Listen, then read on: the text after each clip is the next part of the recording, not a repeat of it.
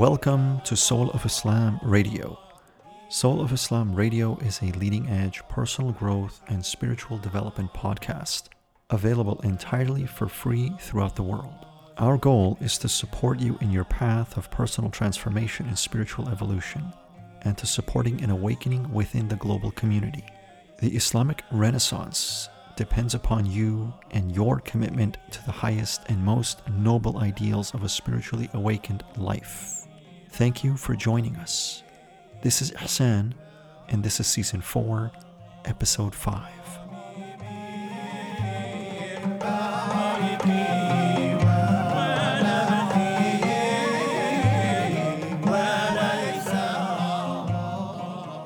Assalamu alaikum wa rahmatullah. This is Ihsan.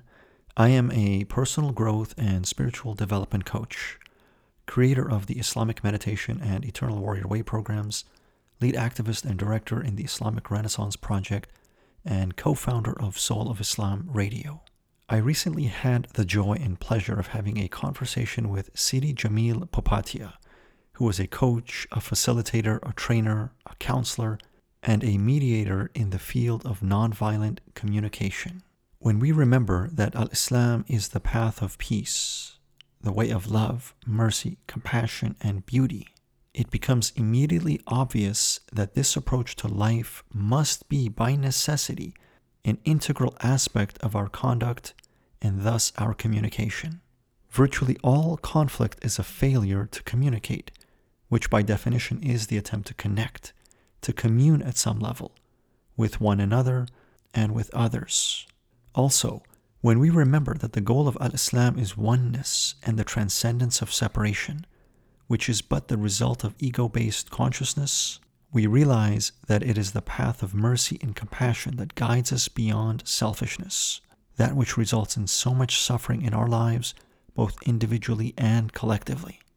By learning how to communicate non-violently, and thus think nonviolently, we progressively develop the Islamic ideal of peace, light, love, and beauty that was so perfectly exemplified in the holy and noble character of Rasulullah Sayyidina Muhammad al-Mustafa ta'ala wasallam.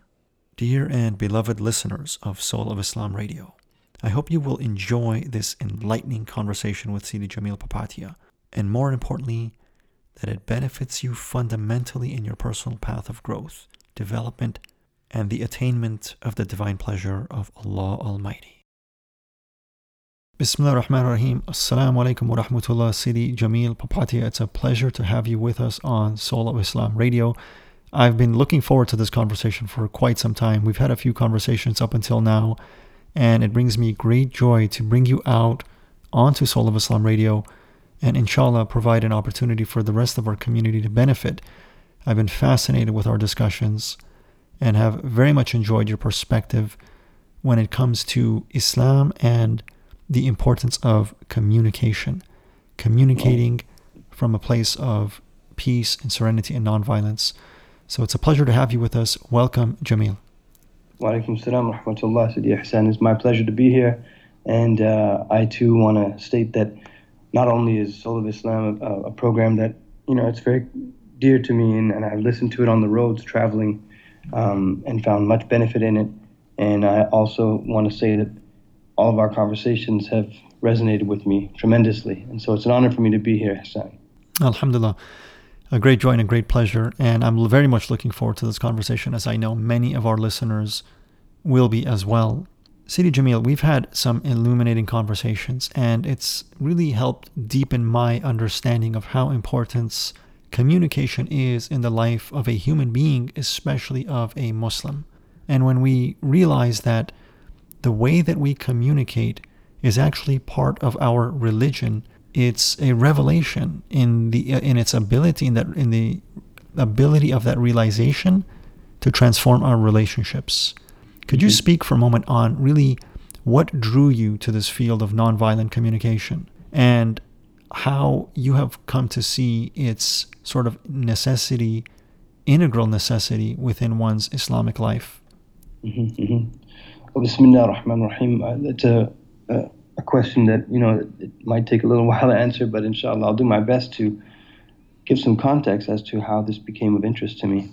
Well, I accepted uh, Islam, Sunni Orthodox Islam, that is, at the age of 22, so more than 15 years ago now. And um, I was, and I've been walking Islam for quite some time on God's green earth, but it has always troubled me the uh, aggressive language of us and them, and a language that separates rather that can, rather than connects. And so that troubled me for some time. And in the being in the field of counseling, conflict resolution, mediation, particularly family mediation, um, this comes up a lot for me. And I wanted to explore ways that people were interacting with each other in a way that was nonviolent, but more appropriately compassionate. And uh, you know, un- compassionate communication is, is, another term for nonviolent communication, and that. So it came across my table the book by uh, the late Dr. Marshall Rosenberg um, of the United States, who wrote a book called Nonviolent Communication: A Language of Life. And in it, he talked about people connecting, and sometimes those people being sworn enemies, sometimes those people being uh, spouses, parent child relationships, and in a way that was based on one's feelings rather than positions, and based on human needs and values that are universals, as opposed to positions or values that are unique to that individual, if you understand what I'm saying. So what if you read the book, what Marshall Rosenberg talked about was universals, like the need for autonomy, the need for community, the need for connection. And this resonated with me because these aren't needs that are unique to us as Muslims or unique to um, Americans or Canadians or a particular race or culture or religion. These are universal values and needs. And when we speak from that universal language, we are able to connect with people that um, previously there was a, a great divide between, whether that's a family relationship or even geopolitical groups. Um, and certainly in Rosenberg's book, he talks about working um, in Palestine with Palestinians and Israelis. He talks about working um, with parents and, and spouses.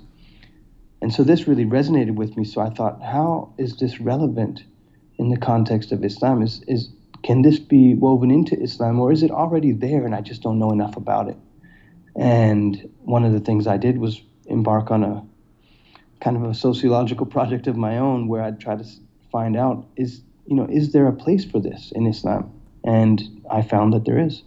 MashaAllah, could you maybe share some light on that discovery mm-hmm. and the realization of how really uh, essential this approach to life and to communication was, is, and was in the life and in the way of the Prophet Muhammad.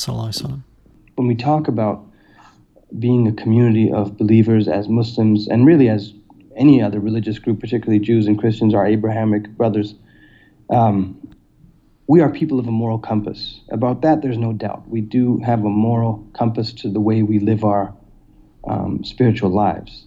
Um, what I think theologians call ethical monotheism. And we are certainly part of that community of ethical monotheists. And in being part of that community, we have morals, we have ethics, we have a, a worldly compass, if you will, about uh, with regards to how we conduct our lives and how we interact with others. And there is a risk in that, I find. And that risk is we can become moralistic. We can easily become judgmental. And what may appear to be righteousness is quite easily, you know, we can slide into self righteousness, where there's a type of spiritual arrogance to the way we walk God's green earth. And that bothered me. It still bothers me. And so I wondered how we can, you know, was this the way of the companions of the Prophet, peace and blessings of Allah be upon him? And was it his way? And I certainly, in in all my reading and studying and sitting with the people of God, I haven't found that, that this is the case. In fact, I find that I found that most of the interactions between the Prophet and his companions were soft, gentle, when they needed to be. And harshness and a type of inflexible rigidity only was manifested when absolutely necessary. And they responded well. The Quran speaks of this, saying that had he been the Prophet Muhammad, that is, وسلم, had he been harsh and rigid and rough with his companions or the people around him, they would have fled from him. But he wasn't. He was made mercy to all the worlds, rahmatun alameen, as it says. And I kind of see that as a missing component to our communities, ihsan. I, I think that the way we connect with each other, or I, I should say the way we interact with each other, does not make for deep connection. And so, in looking at Prophet Muhammad, peace be upon him, his life, you see that he connected well with people people who hated him and people who loved him, people who were against his message and those who were ready and willing to embrace the new order that he had brought to the Arabian Peninsula and essentially the world thereafter. So that's my findings. And I know there's other narratives out there the narrative of us and them, the narrative of believer, non believer, the narrative of mu'min and kafir. I just do not accept those so easily. And I think that is a component to learning about Islam from a non political paradigm. And in so doing, this fits right in. And in looking at the seerah of the beloved Prophet, peace and blessings of God be upon him, it, it becomes clear and apparent that this is in spirit and possibly even in letter right in line with his sunnah, the sunnah of uh, a gentle prophet. Sallallahu Alaihi Muhammad. You know, when I look and read and reflect and meditate upon the way of the Prophet ﷺ and remember mm-hmm. the Prophet ﷺ, it becomes clear that we as an ummah may have lost connection with his real way. Mm-hmm. You know, w- we hear the quote to follow the sunnah of the Prophet ﷺ, I leave behind me the Quran and the sunnah, my sunnah. Mm-hmm. And oftentimes, you know, people interpret that to mean uh, when it comes to the sunnah of the Prophet to, to have a beard, to use a miswak, you mm-hmm. know, to mm-hmm. cover your head, etc. But it's become clear to me that there's a deeper way of the Prophet. As you mentioned, that is the way of gentleness, mm-hmm. the way of love, the way of kindness, the way of compassion, mm-hmm. the way of non violence. Mm-hmm. And that this mm-hmm. is at the heart and soul of Islam. Literally. Literally. Right. And I'd, I'd just, uh, Hassan, thank you for sharing that. I, I, I, that resonates with me entirely. And, you know, in sharing what in, in my NVC community, nonviolent communication community, nonviolence does not necessarily, it's not restricted to the absence of physical aggression. Nonviolence refers also to the way we connect with people, talk with people, embrace people, those who are from our communities and those who are outside of our communities. And I couldn't agree with you more, Ihsan, that perhaps the community of believers, the Muslims globally, and this, of course, there are glaring exceptions to this, but the pattern that perhaps you and I have observed in traveling and studying and, and, and, and being on this path for some time is that we've lost focus on the important essentials of how we interact with people, how we interact with nature, food, ourselves, our families, our spouses and children, etc. We are focused on those easy things. It doesn't take a whole lot of effort to put on a hat, to grow a beard of some length, to enter the mosque with your right foot, leave with your left foot. These, I'm not trivializing these, these are part of the Prophet's beloved sunnah. I 100% accept them. But there's a lot more to that. What about smiling in your brother's face mm. as an act of charity? Yeah. How often do we enter mosques where people are so immersed, immersed in their daily struggles? and, and life, I'm not trivializing the difficulties of, of life. They're there, they're present. We feel them, we experience them. The, the Prophet, peace and blessings of God be upon him, used to look at people and look at them completely, turn his body entirely to them when they would speak to him, and he would smile. He would smile, an ear to ear smile, sallallahu alayhi wasallam. And that didn't matter who was talking to him. And even when people were somewhat rough with him, as we know of the story of the Bedouin, he was gentle with them in return. This is the spirit that I read about in the Sunnah, and I find in the interactions I'm having and the, the, the, the workshops and studies that I am conducting and being part of in nonviolent communication is that this is a sought after um, quality that people are looking for. And it is irrelevant whether they're Muslim or not. Um, people are looking for a way to connect with others. And we should be part of this conversation because we have the best of creation who showed us how to create, how to connect with our Creator, and how to connect with others, and how to connect with the natural world. MashaAllah, alhamdulillah. Allah Almighty says in the Quran even that in the messenger you have a most noble example, mm-hmm. a most perfect and beautiful example to follow. And Allah also says in the Quran to say to them, Ya Rasulullah, if you love me, if you love Allah, follow me. Mm-hmm. Follow mm-hmm. me, walk my way, walk my path, follow in my example. Allah will love you and will forgive you your sins. May Allah guide us and our ummah to really understand and follow the footsteps of the Prophet sincerely and in reality. One of the great realizations I've had, Sidi Jamil, with regards to communication is that it's not so much the words necessarily that one uses, mm-hmm. but as you alluded to earlier, the energy behind the words, the state that, and that has to do with the state that I'm in. If I'm right. angry internally, I'm probably going to channel that anger uh, unless I have learned how to communicate differently to control that anger and channel it. Mm-hmm. Otherwise, I will probably unconsciously channel that anger into my words, and those words will carry that energy to another human being who will receive it almost as an assault, an emotional type of energetic assault. Mm-hmm. One of the things I've come to realize as well is that, as you mentioned, violence is not just physical. There can be emotional violence, psychological violence, energetic violence. Mm-hmm. Could you speak to that for a moment about the importance of state and one's ability to channel their emotions so as to communicate with compassion and with love?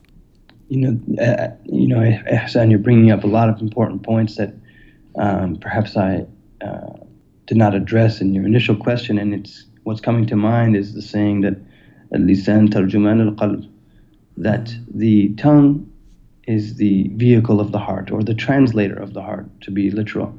In other words, what comes out of your mouth or our mouths, what comes out of us, is what's in our hearts. And it doesn't matter, which is a great point that you're bringing up, Ihsan, is that we can learn all the formulas, we can learn all the words from a, a practice like nonviolent communication, compassionate communication, and we can get all the books and, and, and videos and trainings that we can uh, be part of. But if it's not something that's an internal reality, an inner truth that you're living, that you're experiencing, then that will be detected. And what will come out of you are words and simply words, but it would not be a state or a, uh, an experienced energy, as you put it it's something that would be formulaic. And I think you and I would agree that if there's one thing that the Muslims have become, among many other communities, but our community we can speak of, is that they've become very formulaic. They've become very um, ritualistic in a mechanical sense, not in the rich tradition of rituals that we understand, but in a mechanical sense. And so, you know, that it, it also brings to mind the, the Arabic saying, فَاقُدُ شَيْءٍ لَا يُعْطِيهِ uh, you can't give what you don't possess. You cannot share something that you don't have. This comes. This brings to mind, you know, the topic of empathy that you brought up, empathy and compassion. We often skip over in a type of self-deprecating display, offering empathy to ourselves. And offering empathy to ourselves has nothing to do with self-loathing or the kind of woe is me uh, paradigm. Empathy, self empathy, involves acknowledging what one is feeling, what one is experiencing, even the physiological sensations that one is experiencing, and being able to name them and not necessarily do anything about them at that moment.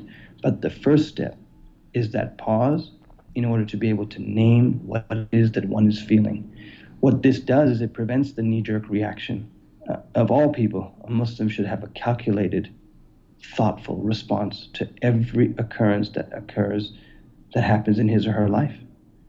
Um, even children, you can see uh, those who have the ability to put off a reaction are, are emotionally intelligent human beings. They get that because they're raised by parents and caregivers who also have that. It can't be something that's taught, it has to be a lived experience. And so I'm really um, appreciative and grateful that you brought up the topic of empathy and how it relates to how we talk to each other, how we connect with each other in writing, in read, in, in, in, in speaking, and how we teach. You know, that's perhaps another uh, episode on how we teach our children, how we teach adults, even, um, because we've adopted a power over as opposed to a power with uh, paradigm. And so, this is what comes up as you bring those topics of empathy and compassion up, Ihsan. And I'm, I'm really appreciative of you bringing these up in the way you're bringing them up. Allahumma salli ala Sayyid Muhammad. This is such a, a, fascinating and important topic, Sidi Jamil, and I'm so mm-hmm. happy that we have you here with us today. Glad to be here.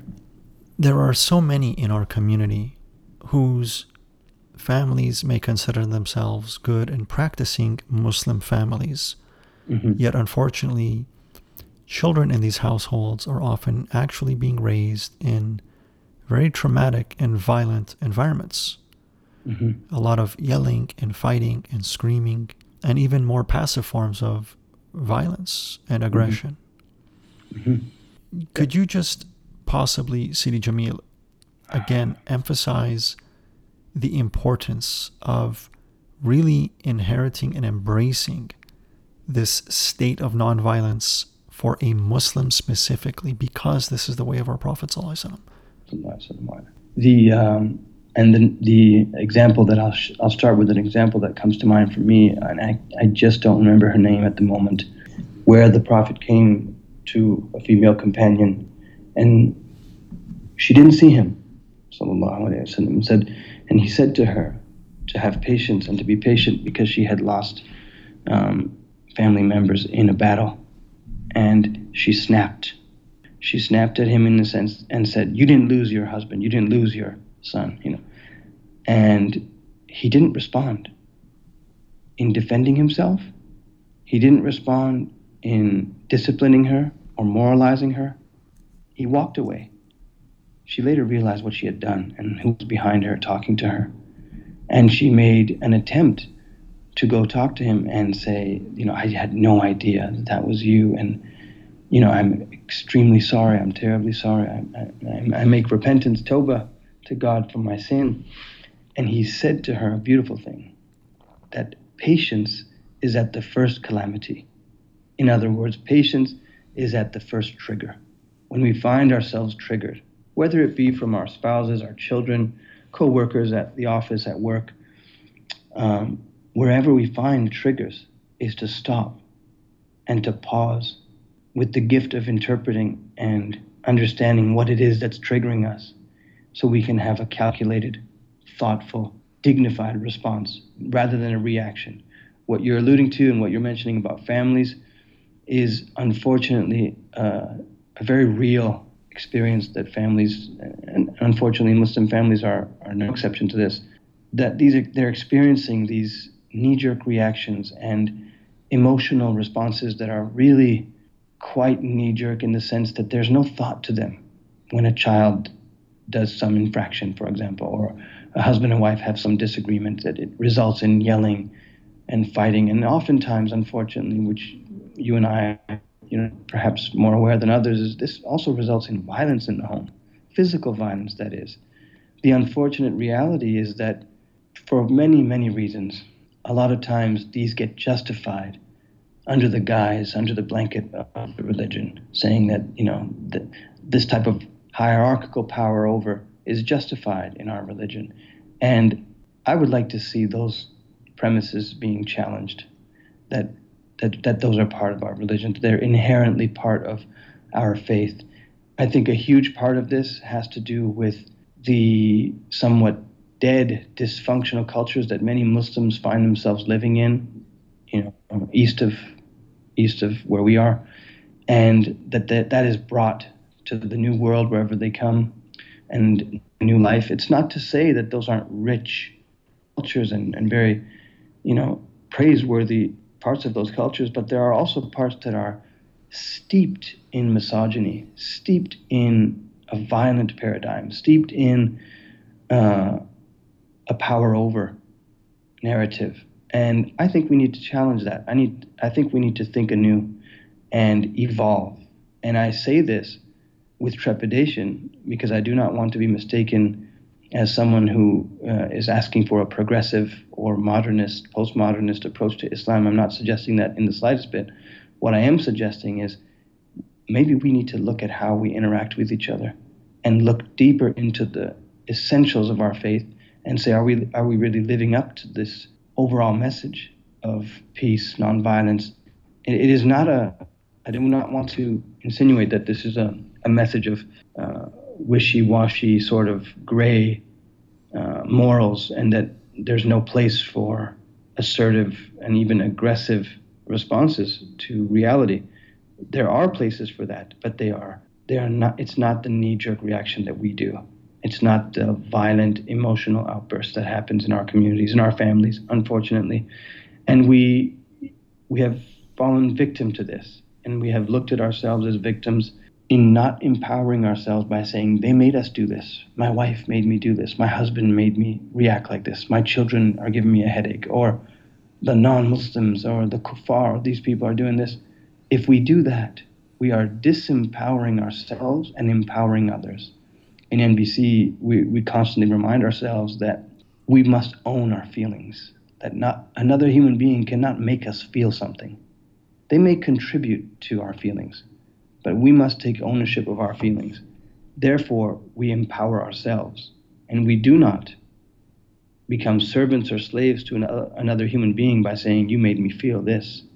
I must take responsibility for my feelings and my emotions and sit with them at times before responding or reacting.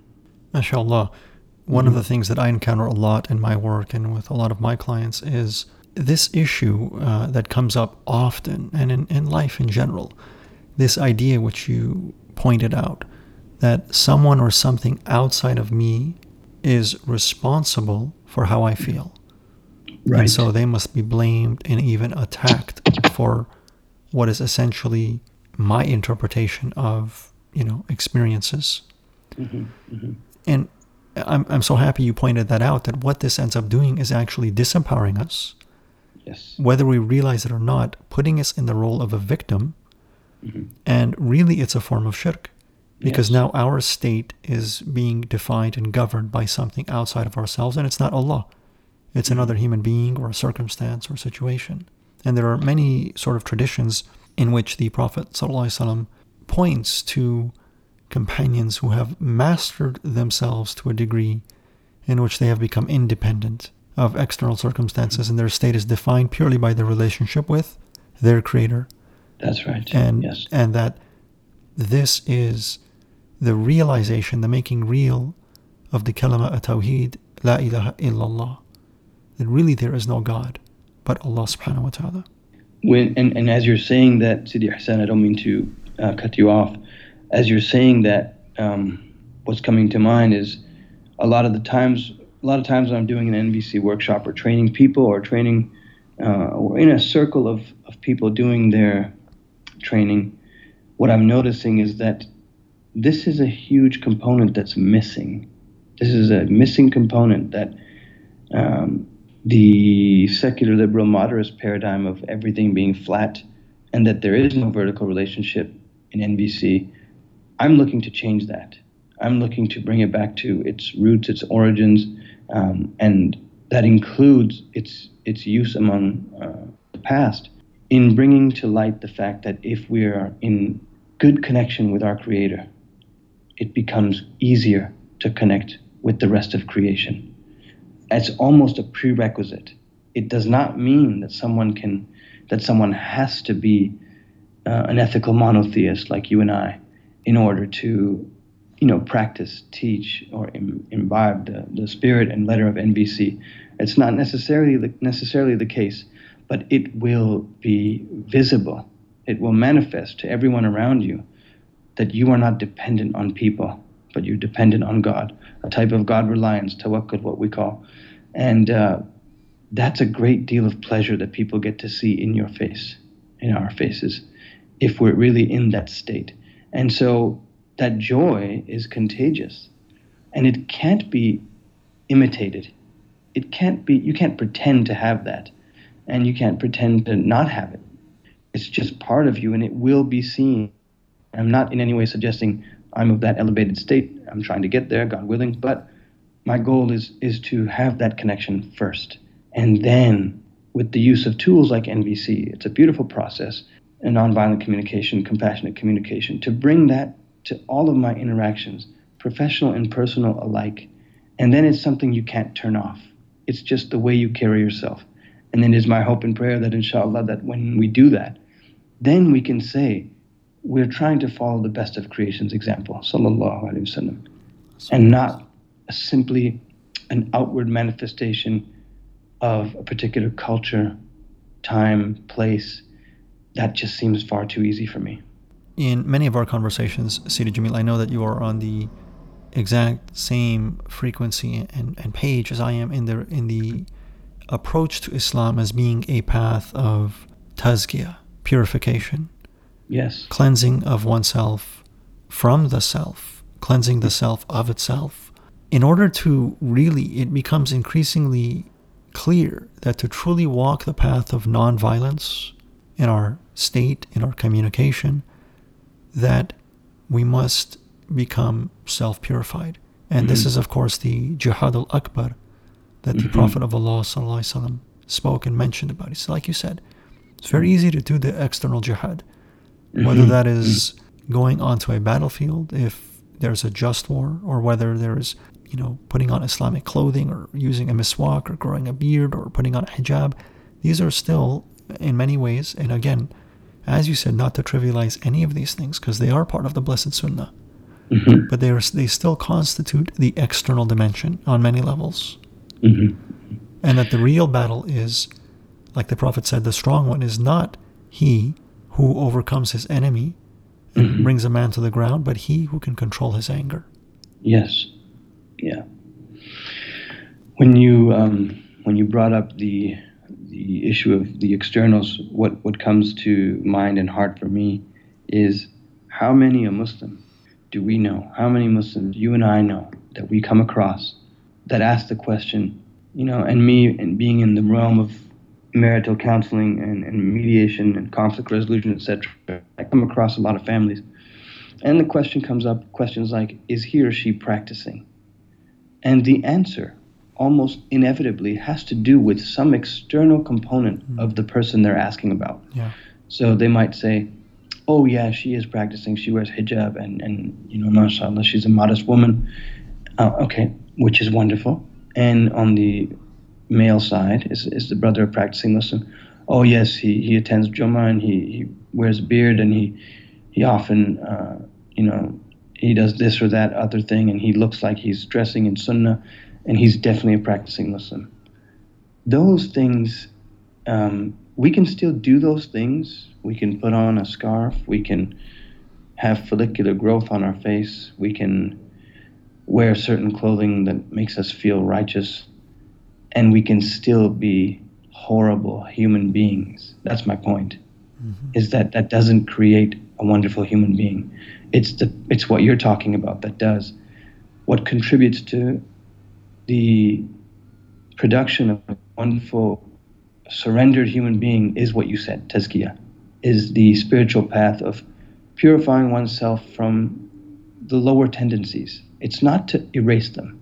You and I know that perhaps some communities, some teachers are quite heavy handed about almost erasing those lower aspects of ourselves and desires, but that's not the point. We are not Puritan in that sense. And so that path of purification for me is a is it goes hand in hand. It goes hand in hand with the idea of being able to connect, connect deeply with the rest of creation, which includes I include the animal world, the mineral world, the plant world, the the natural world around us. I mean, it, it's, it, it is not becoming of a Muslim to be aggressive towards anyone or anything if they're in a state of surrender. I can recall, if I may mention an example, while living overseas, I won't mention the name of the place, but was, I was overseas in a, a, Muslim majority place, and uh, I saw a young man throwing rocks at a dog, um, presumably a street dog, but regardless, fairly harmless. And when I mentioned it, I was you know, I, this was my early 20s, mid 20s. And I said, you know, hold on, fellas, you know, brothers, what are you doing? This, this is still a part of creation here that you're trying to hurt with rocks. And they would say to me, you know, that's a dog. It's a dog. It's haram. It's a dog. And I said, is it not part of creation? And is it causing you harm that you're throwing rocks at it? And what came to mind for me at that time, we're talking about 14, 15 years ago now, what even came to heart at that time for me was how can that be an example of the mercy of the Prophet, peace and blessings of Allah be upon him, to hurt something in creation? It, it means we're not in a state of surrender. It means that our Islam is very specific to certain acts of worship, perhaps certain rituals, but it's not permeating everything you're doing, everyone you're encountering, everything you encounter in creation. Because if it were, that wouldn't happen. And so I was deeply troubled by that it's one of the experiences that I took with me and brought to my teacher and said, "Can can a true believer do this?" And his response was, "No, a true believer cannot.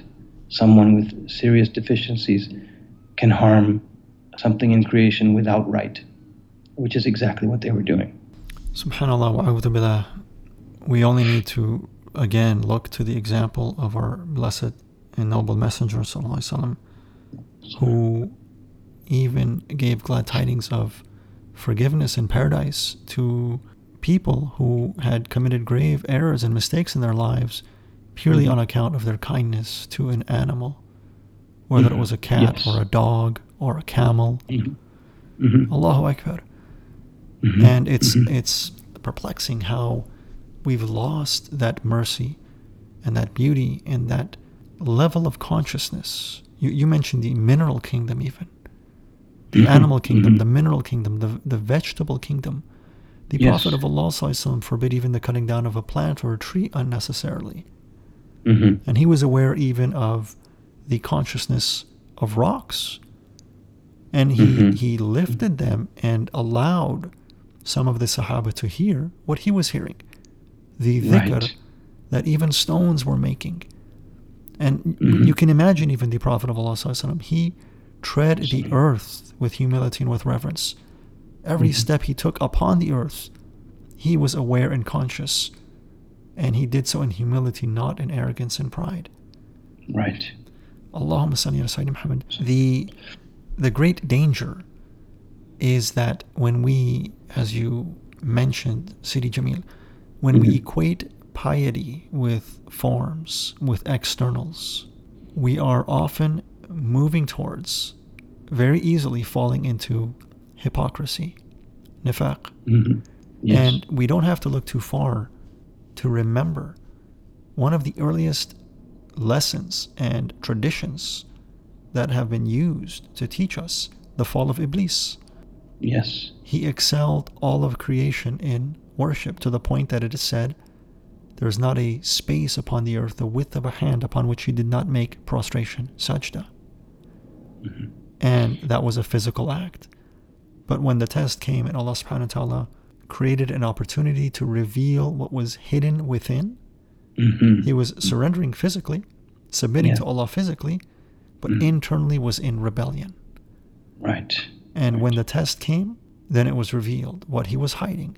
And Allah says, you know, on that day your deeds and everything will be washed away. Do not look to your forms, but the only thing that will avail you on that day is a pure and sound, whole heart. Mm-hmm. Mm-hmm as you you know as you're saying that and and you remind me of the ayah of the Quran of, of that what that God reminds us that لا ينفع مال ولا بنون إلا من أتى الله بقلب سليم sound whole heart when I talk and and and even give workshops on nonviolent communication compassionate communication to Muslim audiences I remind them of this in fact I often start with why are you here today why are you here on this planet? I'm shocked and surprised to hear the answers that I get in terms of their response being, I want to learn more skills to connect with people.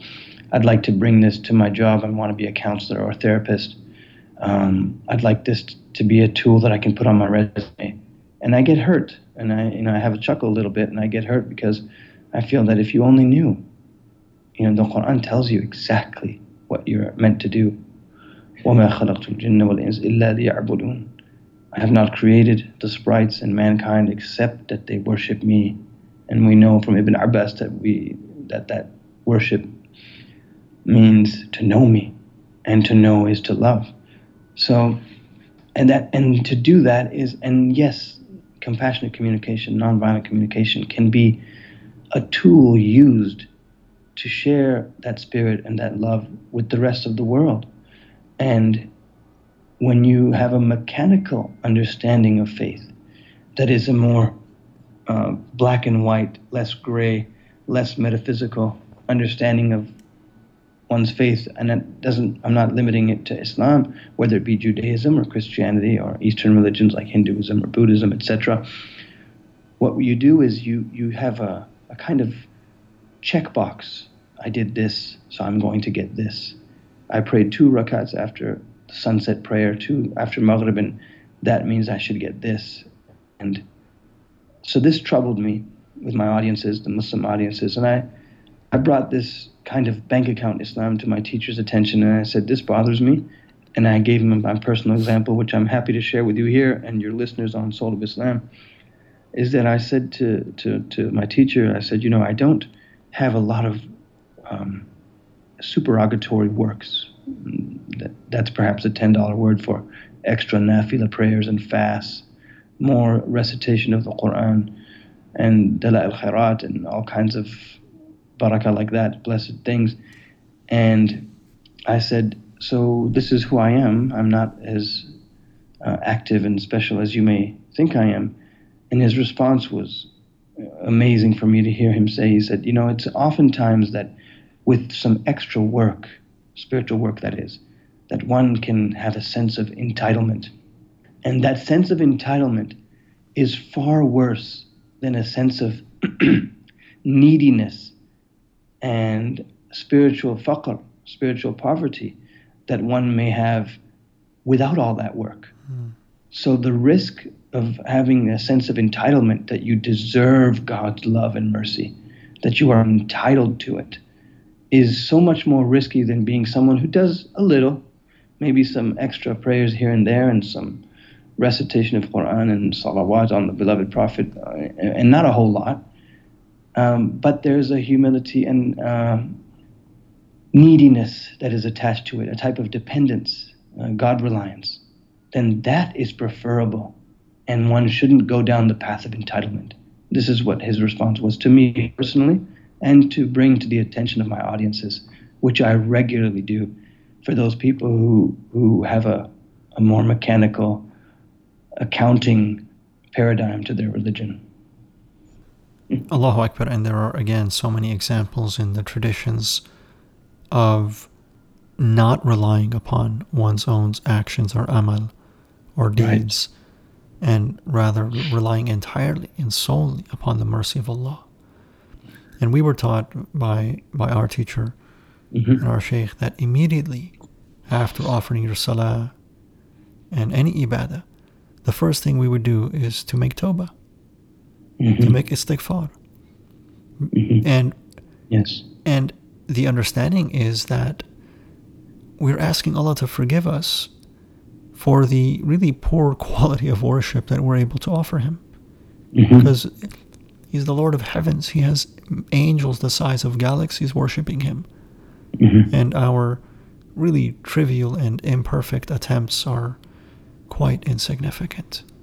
So to grow in arrogance as a result of our ibad and our amal, really it's a it's an error and it's a mistake and it leads us down this path of self-righteousness and arrogance and pride, mm, which is which yeah. is the downfall. Mm. And and you know to just for your audiences here on Soul of Islam, in case for whatever reason that we may come off as sounding self-deprecating in any way, to to to counter that paradigm, that narrative, uh, we bring to mind the saying of the beloved cousin, son-in-law of the Prophet Muhammad, وسلم, Imam Sayyidina Ali, who said that you think you are insignificant, but within you is an entire universe. In other words, you're a big deal. mm. A human being is a big deal. And that's not to say make big of yourself, but that you've been, it's a great responsibility, a great heaviness on your shoulders, and a great gift. And so the reminder I find is make use of those gifts. A human being is a tremendously amazing creature. And let's make use of the gifts we've been given by the giver of gifts and share them with other people. And the Muslims will be a visible community when they can actually share their gifts. But they cannot share anything that they do not have. And the compassionate the approach of compassionate communication is a gift, is a gift that the prophets of old brought. It's also a gift that many other illuminated human beings brought after the prophet. The character of Gandhi, the character of uh, Abdul Ghaffar Khan of South Asia, the character of Ahmed Bamba of West Africa in, in Senegal, who was a non-violent warrior for Islam. Um, many like this, many luminaries within our tradition who are so unfortunately ignored. And if we do not bring their experiences, their teachings to life, we are probably going to be stuck in a us them paradigm, in a conquer the enemy paradigm. And I'm not denying that that's out there. That is out there. You will find it in our books on Islam. But it's not a paradigm that's, for me personally, in our time, worth adopting. And so I think, you know, in, in bringing compassionate communication to the way we interact with the world around us, it, for me, it, it is essential that we first and foremost be able to identify who we are and I don't mean that, for example, Ihsan from Irvine, California, Jamil from Vancouver, BC, Canada. This is not what I'm talking about, is who we are as human beings, as children of Adam in our paradigm, and what that entails. It does not entail robotically going through life in a mechanical sense. And then all of a sudden, as Rumi said in his poem, he said, Only now that I'm dying do I realize the secret of dying. And for me, I would rather be in, in, immersed in the world in somehow serving and bringing benefit to myself, my family, my community, those around me in any way that I can. And I'm sharing the gift of nonviolent communication, compassionate communication, in the best way that I know how, as a way to say, I would like a more connected world. It's not a, um, a false sense of euphoria to try to create paradise on earth. That would be naive. But it is a sense of this world is very disconnected. People are disconnected from each other husbands from wives, children from parents, uh, blacks from whites, Muslims from other communities, Muslims from each other. Everyone is disconnected. And it would be a better world, in my view, if we could connect with each other in a more humane way, in a less aggressive way this is what this is the kind of work that I hope to to share with the world. MashaAllah, and this really is the work of of prophets, the work of the prophet to bring human beings yes. together. And as Allah Azawajal said, you are made into different communities, nations, tribes, mm-hmm. so that you may come to know one another. And as you mentioned, Sidi Jamil, to know is to love. Mm-hmm. And really, love is oneness. Yes. And the only means to transcend that separation, that disconnect, is through love, through compassion, through, yeah. I think, really what you are calling for as well as an approach to life based in the heart, and a heart based approach to life, yes. and an affirming, life affirming approach to life, right. and not one based primarily through the head, the mind, that mechanical and really disconnected, soulless mm-hmm. approach to life and to religion, to Islam of all things. Absolutely. I couldn't agree more with you, Sidi Ihsan, in that uh, oftentimes my clients, my audiences, they're very good thinking and talking from the head. And when I ask them to move downwards towards their heart and even further, as the as the Arabs say that this you know emotions are placed in the liver, and traditional medicine looks at emotions as being seated in the liver. Um, when I ask them and I invite them to go downwards, it's difficult for many people because what that entails is oftentimes sharing your inevitable human vulnerability with others. And that's scary, that's risky, but it's very fulfilling as someone who's experienced it. When you can share what's alive in you with another human being, you can connect with them in an unbelievably rich way. But you have to take the risk. You have to put your palm facing the skies and say, Here I am, here's who I am.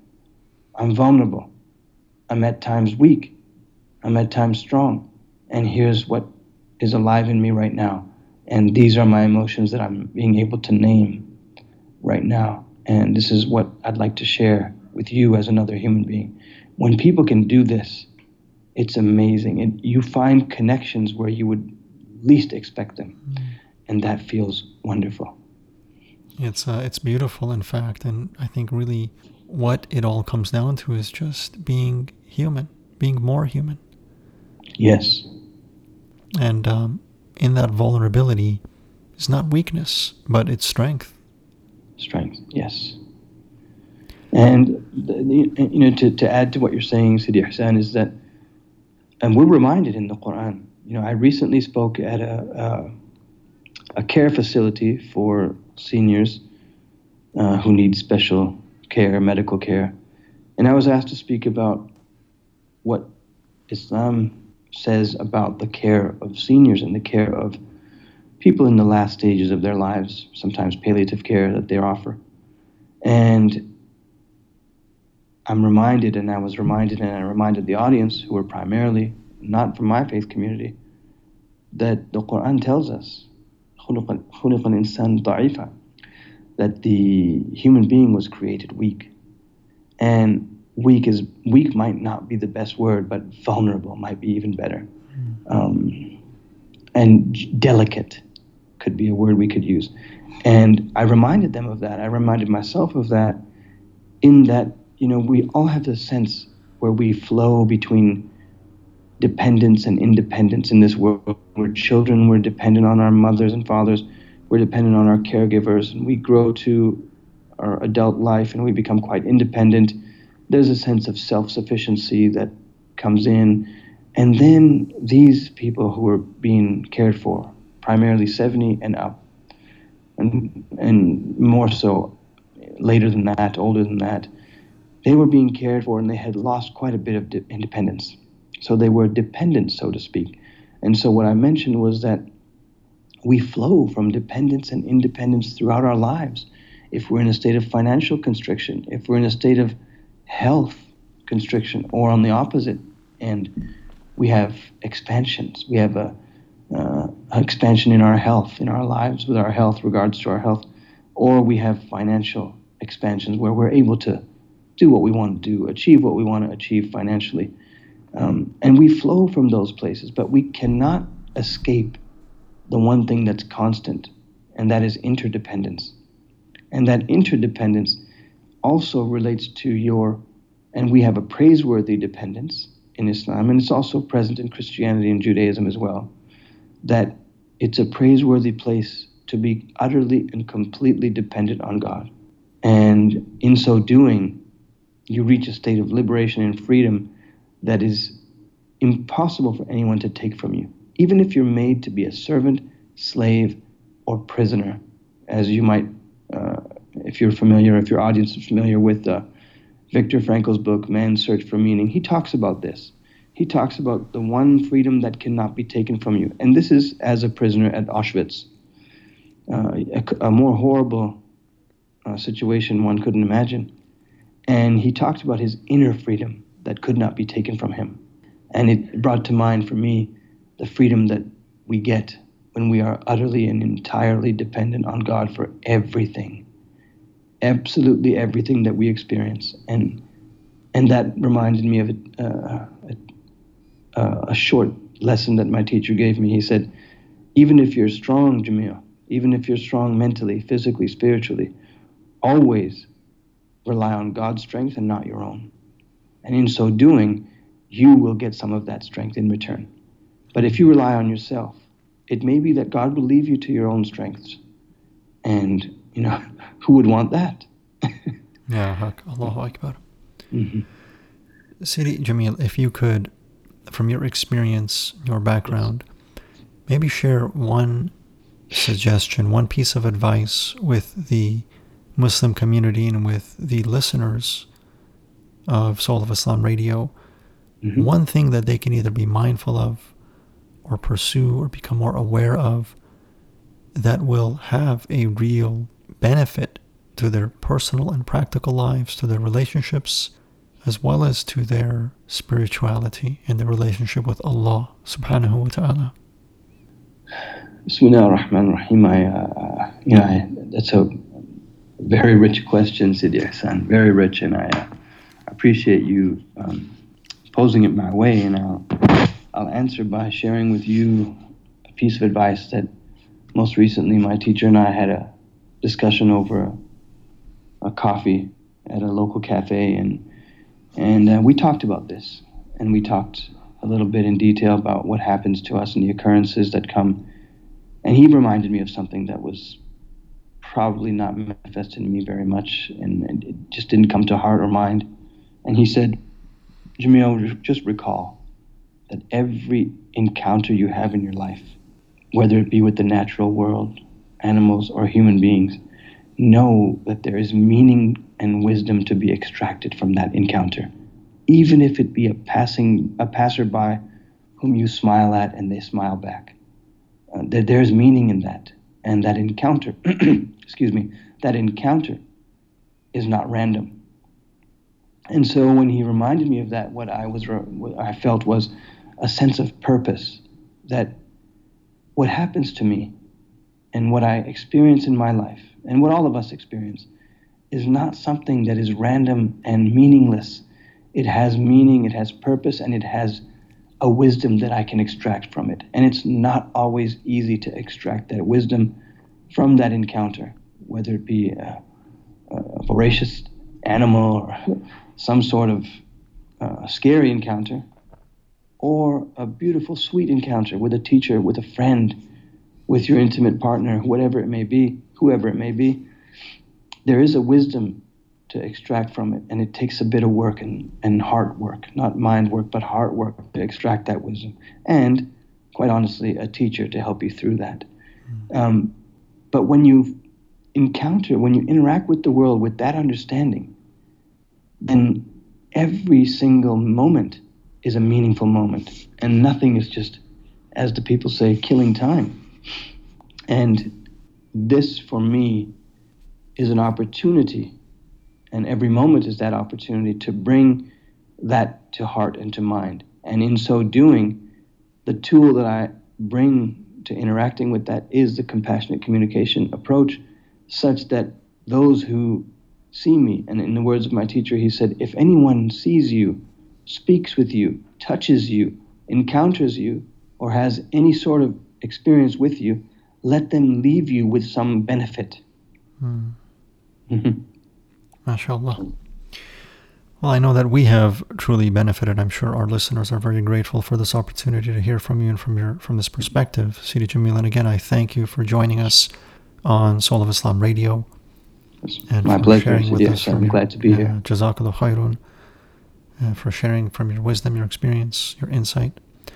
And I would uh, like to conclude by inviting you and asking if you would oblige to end with a dua. If you could perhaps Sidi Jamil make a dua for us and for our community, inshallah ta'ala.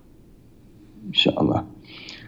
Um, given the uh, audience and uh, the language of exchange that you, or I, you and I are using at the moment, I will do that as much as possible in, in English, our mother tongues. Bismillah ar-Rahman ar-Rahim. Alhamdulillah Rabbil Alameen. اللهم صل وسلم وبارك على سيدنا محمد طب القلوب ودوائها وعافية الأبدان وشفائها ونور الأبصار وضيائها وعلى آله وصحبه وسلم اللهم اشفنا بشفائك يا شافي We ask Allah subhanahu wa ta'ala, the creator of the heavens and the earth, to make us people who are people of compassion, people of mercy, people of love, and let that shine toward outwards towards everyone we encounter. And we ask, Ya Allah, that we be people of forgiveness, forgiving ourselves for our shortcomings, and not dwelling in a state of guilt and shame, but always turning to you, Ya Allah, in a state of tawbah, repentance, and in a state of Uh, asking for forgiveness, acknowledging fully that we are vulnerable, that at times we are weak, and that at times we are needy. And we want to reach a station, Ya Allah, to be needy in a spiritual sense, such that we depend on you, dear Lord, for absolutely everything, all of our needs, all of our desires. We ask that you fulfill them and give us that which is best for us, and help us to understand that when we are not given what we ask for, that indeed there's a wisdom in it, and help us to reach that wisdom and be patient in reaching it. We ask that we are given a life of dignity, a life of dignity in times of ease and in times of difficulty. We ask that we be people of charity and genuine giving without any intention other than mm. other than the fact that God has asked us to give and that it brings us closer to him in doing so. Amen.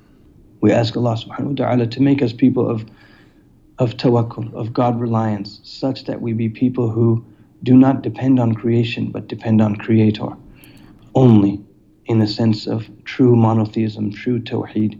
And we ask that we be able to, in doing this, in living this, that we take as our example, we take as our illumined example, the example of the beloved Prophet Muhammad sallallahu alaihi wasallam, his companions, his family, in how we live our lives with dignity, with integrity, and with care and love for the rest of creation. We ask that you answer our prayer, Ya Allah, in the name of your beloved Prophet Muhammad sallallahu alaihi wasallam. اللهم استجب لنا دعاءنا فاغفر لنا وارحمنا وأنت خير الراحمين وصل اللهم على سيدنا ومولانا محمد وعلى آله وصحبه أجمعين سبحان ربك رب العزة عما يصفون وسلام على المرسلين والحمد لله رب العالمين Again, thank you, Sidi Jamil, for joining us. Jazakallah khairun. May Allah subhanahu wa ta'ala bless you, your family, your loved ones, your community, and all who come into contact with you. And may Allah Azawajal subhanahu wa ta'ala increase your capacity to serve and to reach the hearts of more and more people and to be part of the awakening within the Muslim community. The awakening to personal excellence, to spiritual excellence, to sincerity, to humility, to beauty, to light, and to love.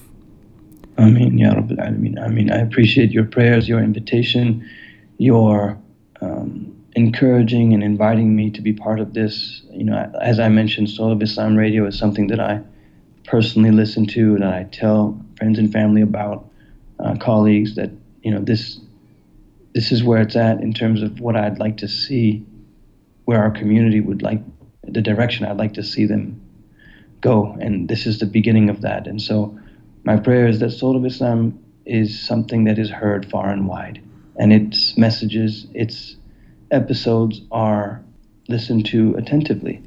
And that we can receive feedback from people who resonate with this message and also to receive feedback for those who have questions and those who would like to know more about what it is that we're talking about and what we want to see our communities uh, do in the future and how we want to see the world around us and what we want to contribute to it. So I ask Allah subhanahu wa ta'ala to give barakah, tawfiq, blessing, and success to Soul of Islam in each and every endeavor that you are part of, Sidi Hassan. It is a pleasure and honor to know you, to be here on your program, and I'm deeply grateful and appreciative. Ameen. Thank you, Sidi Jamil. Jazakallah khairun. May Allah bless you. Ameen.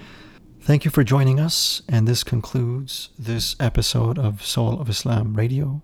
May Allah subhanahu wa ta'ala's light, peace, presence, love, grace, and guidance be with you. Assalamu alaikum wa rahmatullahi ta'ala wa barakatuh. Thank you for joining us in this episode of Soul of Islam Radio. I hope you enjoyed this illuminating interview with Sidi Jamil Popatia. You can learn more about his groundbreaking work with nonviolent communication and get directly in touch with him via the contact links that are provided in the show notes. It is our goal to educate and to inspire and to help you continually develop your path and practice within the noble way of Al Islam. continually and progressively awakening in the pursuit of greater awareness and thus success in the divine presence of Allah Almighty subhanahu wa ta'ala. Here's what you can do next. Visit us at www.soulofislamradio.com where you can get access to exclusive resources to help you deepen your knowledge and understanding of Islam. At soulofislamradio.com, you can learn how to develop a real and relevant spiritual experience in your personal path and journey to Allah Almighty. Also, if you have not yet done so, please subscribe to this podcast via iTunes and leave us a review. This will help others find Soul of Islam Radio, and the few minutes that you take to leave positive feedback could make a significant difference in someone else's life. Lastly, please share this resource with family and friends you just might save someone else's life. And there's nothing greater than to be the means through which a human being begins to discover the divine presence of God. Again, thank you for joining us and for committing to your own personal growth and spiritual awakening. Together, we can change our world, serve our Lord and Creator, and attain to His divine pleasure. This is Ihsan wishing you joy, success, happiness, and prosperity in both this life and the next to your divine, eternal, and absolute success.